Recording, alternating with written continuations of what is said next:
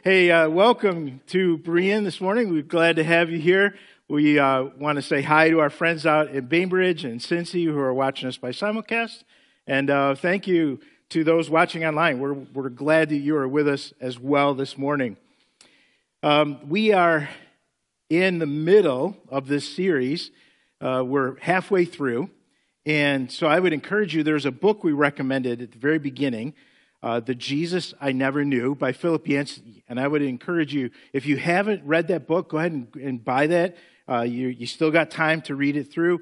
This sermon series is not based on that book, uh, but that book is a great supplement. And I would say every one of our pastors have, have read that book and highly recommend that book. So we would encourage you uh, to do that. Um, it's great to be with you guys. Uh, it's, uh, it's been a while.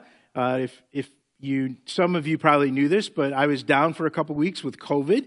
Um, so I need to give a public thanks to Ron. I appreciate Ron. He stepped in at the last minute and preached for me here one Sunday. And then also I need to thank Phil out of Bainbridge because he did the same thing at Bainbridge for me. So uh, I'm back in the saddle. I'm ready to go. And I'm excited to be able to share uh, God's word with you this morning.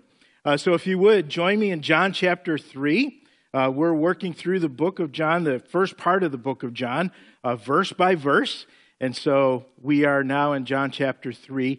Uh, page 854 if you're using a chair Bible. If, you, if you'd like uh, that translation, a new translation, or if you don't have a Bible, those are free. Those are there available for you to take home with you.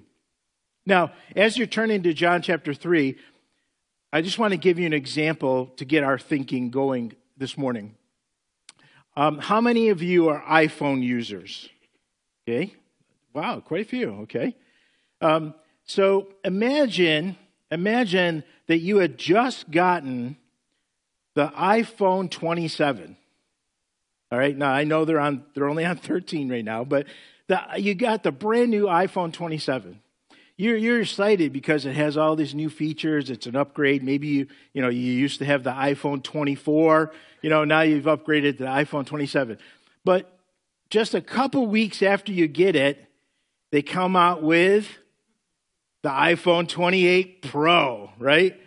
And it has eight cameras on the back, and it has a terabyte of storage. It has all these upgrades and new features, right?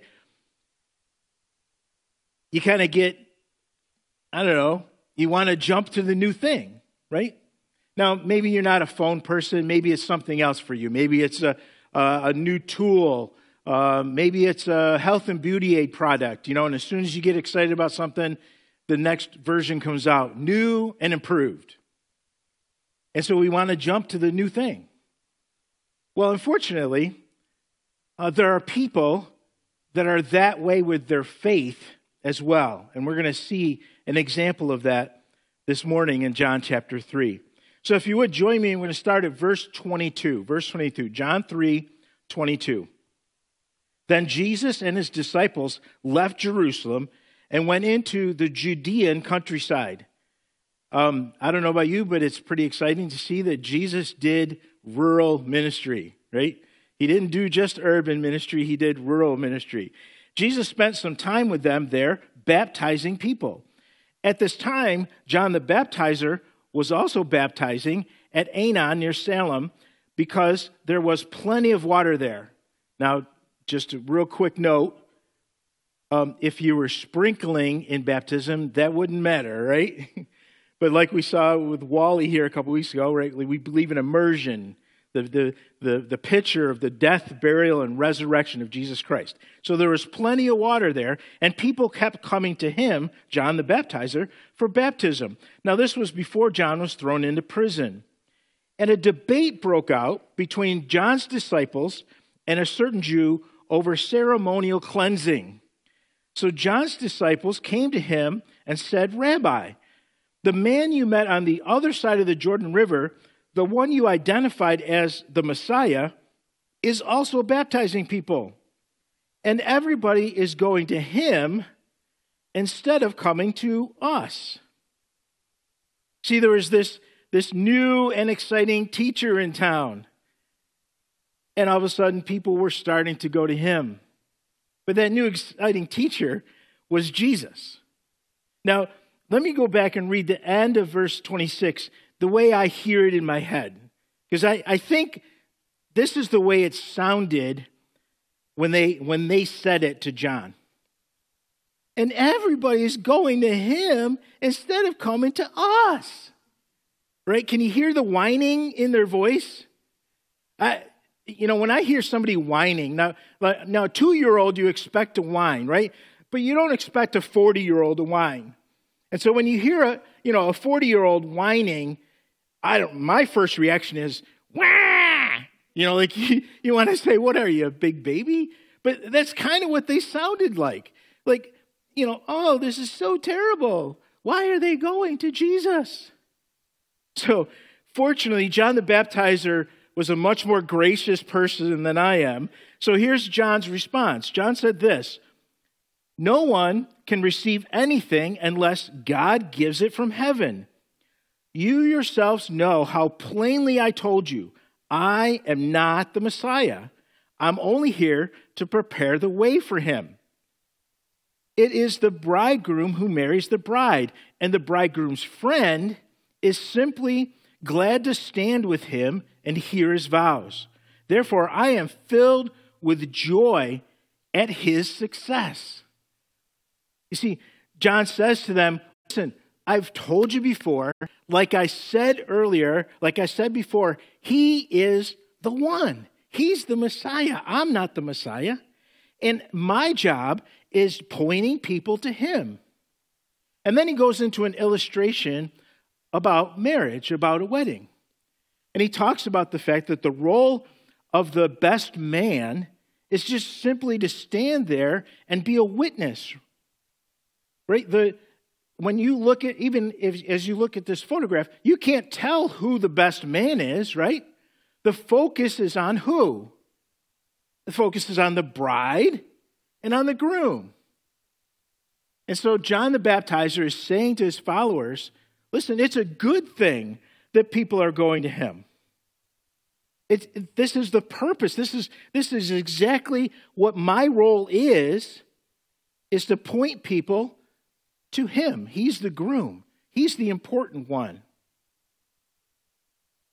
In fact, if we go back and look at John chapter 1, we see that, that at that point, John the Baptizer loses some disciples. He has some followers that, that, that start following Jesus. Now we see this progression where, where the followers are going straight to Jesus. And John is saying, listen, that's the plan. That's exactly what should be happening here. But he goes even further. Look at verses 31 through 36. He says, He has come, speaking of Jesus, from above and is greater than anyone else. We are of the earth, and we speak of earthly things. But he has come from heaven and is greater than anyone else. He testifies about what he has seen and heard, but how few believe what he tells them. Listen, anyone who accepts his testimony can affirm that God is true, for he is sent by God. He speaks God's word, for God gives him the Spirit without limit. The Father loves his Son and has put everything into his hands. And anyone who believes in God's Son has eternal life. Anyone who doesn't obey the Son will never experience eternal life, but remain under God's angry judgment. John goes one step further. He says, Yep, my role is to point to Jesus. But then he, he tells them who Jesus is. And, and he goes through a number of different things. Jesus is heavenly, we're just earthly. He, he makes reference to something that, that John the writer says back in chapter 1 that, that Jesus is the creator, he's the sustainer of all things. Some translations have this phrase He is above all. He describes Jesus as being sent from God the Father. He describes Jesus as speaking God's word. He says Jesus has all authority, but he saves the very best for last because he says this Jesus is the only source for eternal life. Now, I need to pause for just a moment because there may be some that are watching or, are here this morning that has never made that decision to become a Jesus follower. Listen, your good works is not going to lead to eternal life. Jesus is the only source for eternal life. You can't get to heaven based on your religion. Jesus is the only source for eternal life. You cannot have a relationship with God based on your parents' or your grandparents' relationship with God. Jesus is the only source for eternal life. And so John makes it very clear listen, not only is my role to point to him, but here's why we point to him because he is the source for eternal life. So John the Baptizer is he's losing followers, but but he understands it. He gets it. That's the way it's supposed to be. But yet, after hearing all this description of how amazing Jesus is, let me point out to you that Jesus himself lost followers. If you would just turn over a couple pages, uh, scroll down, and if you're using an electronic device, go to John chapter 6. Because in John chapter 6, we see that, that even Jesus lost disciples, lost followers. And, and as you're there in John chapter 6, just go to, just go to scan down through, maybe look at the headers if your Bible has, has paragraph titles or whatever. But you can see that in this chapter, Jesus does this amazing miracle of feeding thousands of people. And then he uses that as an object lesson. And he begins to talk about the fact that he is the bread of life. And then he starts talking about the cost of discipleship, the cost of following him. And he, and he says this he says that a follower of me has to eat my flesh and drink my blood. Now, our Catholic friends take that very literally and have come up with some weird theology based on that. But Jesus was not literal, he's talking figuratively. Just like we, we, we heard a couple weeks ago when Jesus was talking to Nicodemus and he talked about, ye must be born again. And, and Nicodemus was like, whoa, you know, hold this, I'm supposed to enter my mother's womb and be. Know, like, no, no, no, it's not literal, it's a figurative thing. And so Jesus is saying to them, listen, if you are going to be my follower, you have to share in my suffering. You have to go through the difficult times as well as the easy times. There are, there are going to be uh, sacrifices that need to be made to be my follower. And so here's what happens John chapter 6, verse 66. Probably, at least in my opinion, the saddest verse in the Bible. Because after that, at this point, many of Jesus' disciples turned away and deserted him. His disciples. Like, like not just the crowd, his disciples.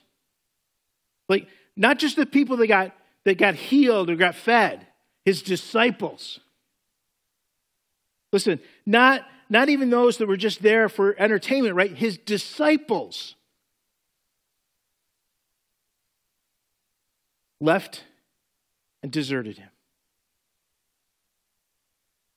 See, when things got tough, when they didn't understand where this was going, disciples walked away. Now, you may have heard us talk about this before the difference between a fan and a follower.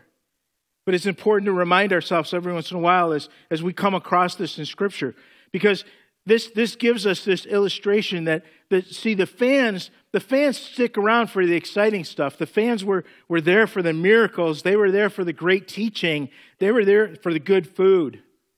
You know if we were bringing in today you know the, the fans would be there for the, the celebrity preacher. The fans would be there for the amazing worship.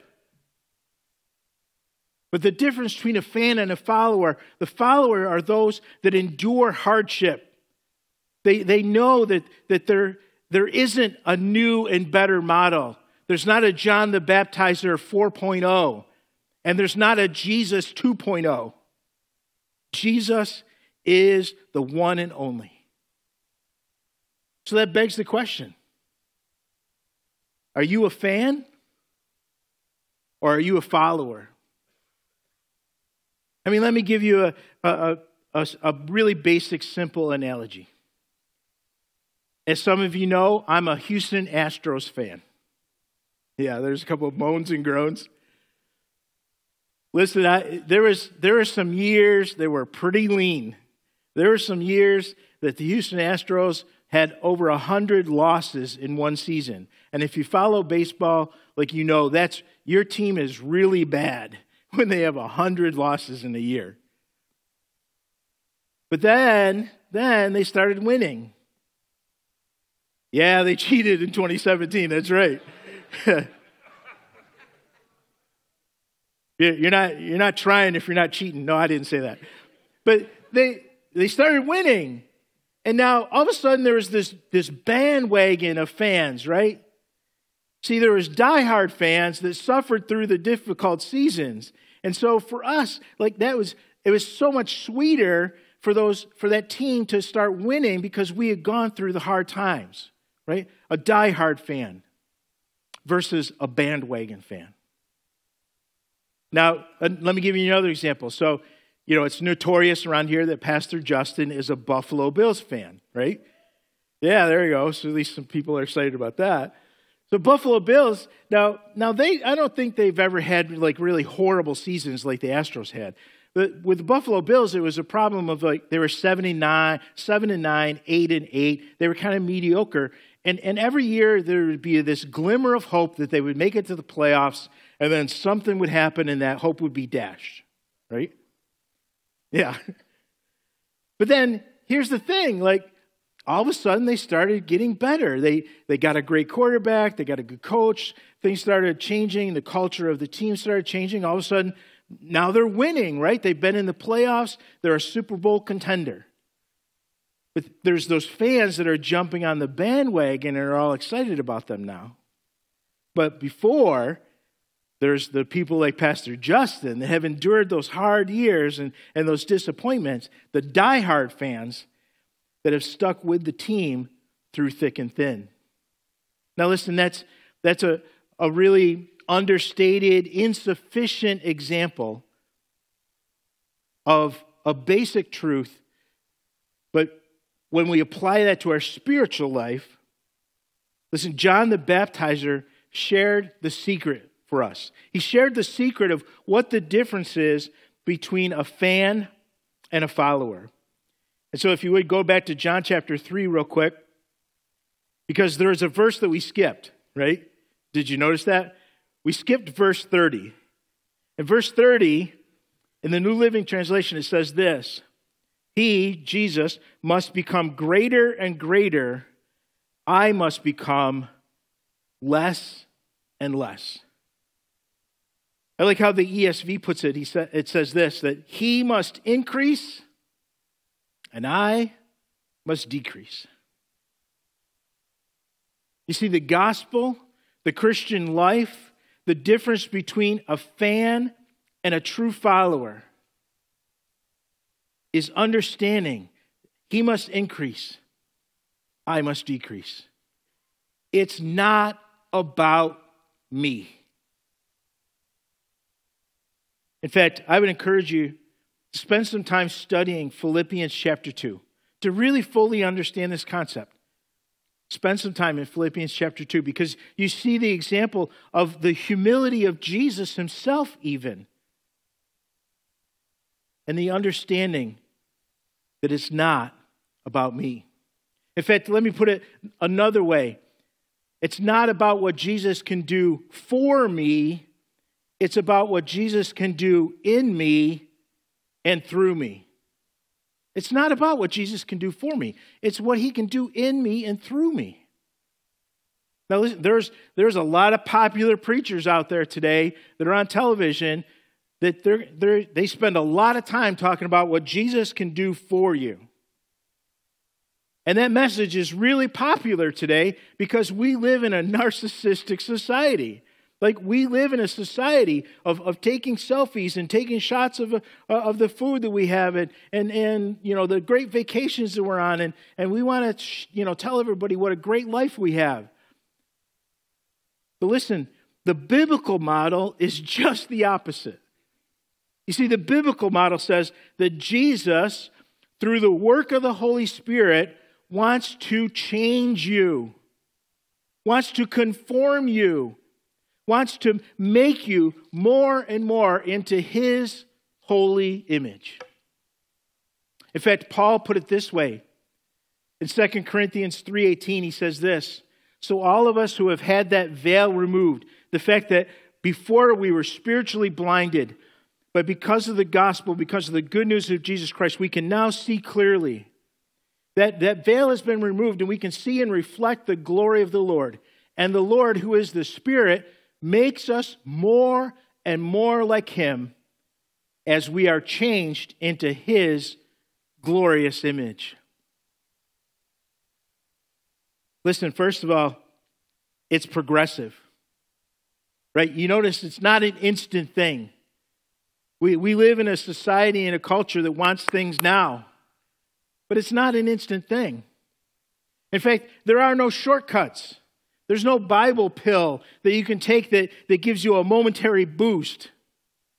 Right?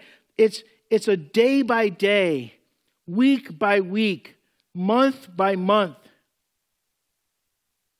progression of allowing the Holy Spirit to work in our hearts and to change us and conform us and make us into the image of Jesus Christ. So here's the really hard question the hard question that you should be asking yourself, and the hard question that I have to ask myself. Am I more like Jesus today than I was a week ago? Am I more like Jesus today than I was a month ago? Am I more like Jesus today than I was a year ago? Because you see, here's the big idea. Here's the, here's the big thought that I want you to walk away this morning with. Following Jesus means less of me, more of Him. Listen, the mission of Berean, in fact, the very great commission that Jesus gave to all the church was not, was not just to go out and make followers, make disciples. It was to go out and make more and better Jesus followers. And this morning, really, what we're talking about is that, is that second part, making better Jesus followers. The challenge is for all of us that each day we become more and more like Jesus. That, that is a better Jesus follower. Listen, we want to grow spiritually. We want to mature in, my, in our faith. Less of me, more of Jesus. If we want solutions to the conflicts in the church today, Less of me, more of Jesus. If we want better, better marriages, better relationships, less of me, more of Jesus. So listen, sometimes the old hymns say it better than, than we can say it. And so I just want to share the words to this old hymn with you. It goes like this Let me walk in your love and walk paths of right.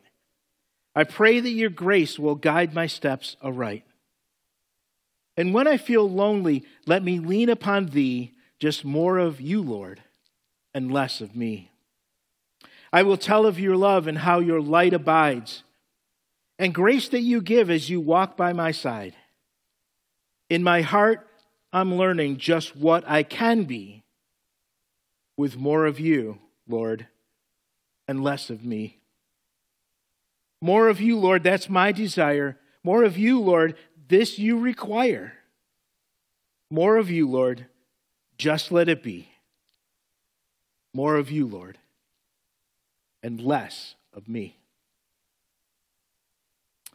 As the worship team is making their way up, we're going to have a time of response through song. But I want to take just a, a, couple of moments to reflect on this as well. And so, if you would bow your heads and close your eyes. This morning, I want to really present two different challenges. Like we, we talked about earlier, the fact that Jesus is the only source for eternal life. If you have never made that decision to be a Jesus follower, maybe as you hear this message, you go, you're kind of like the, the disciples that walked away. You're going, wow, there's a lot more to this than I thought. But the reality is, it is the only way to have a relationship with God. It's the only way for our sins to be forgiven, for our relationship to be restored. And even though it may sound like you're signing up for a difficult thing, the fact is you're signing up for the best life possible. Not only here, but in eternity. And so if you've never made that decision to become a Jesus follower, man, I would love to talk to you after the service. I, I would love to, to, to show you from God's word what it means to make that decision, to put your trust in Him. For those of you that already made that decision, the challenge is, is pretty clear. Are you more like Jesus today than you were a week ago, a month ago, a year ago? And if you're not, God wants to work in your heart. He wants to work through the Holy Spirit in your heart to help you become more and more like His Son Jesus every day. And that's the challenge for me. That's the challenge for every one of our pastors, our staff. That's the challenge for you. To be a better Jesus follower. Less of me, more of Him. Would you make that commitment this morning? And ask yourself that question on a regular basis Am I more like Jesus today than I was before.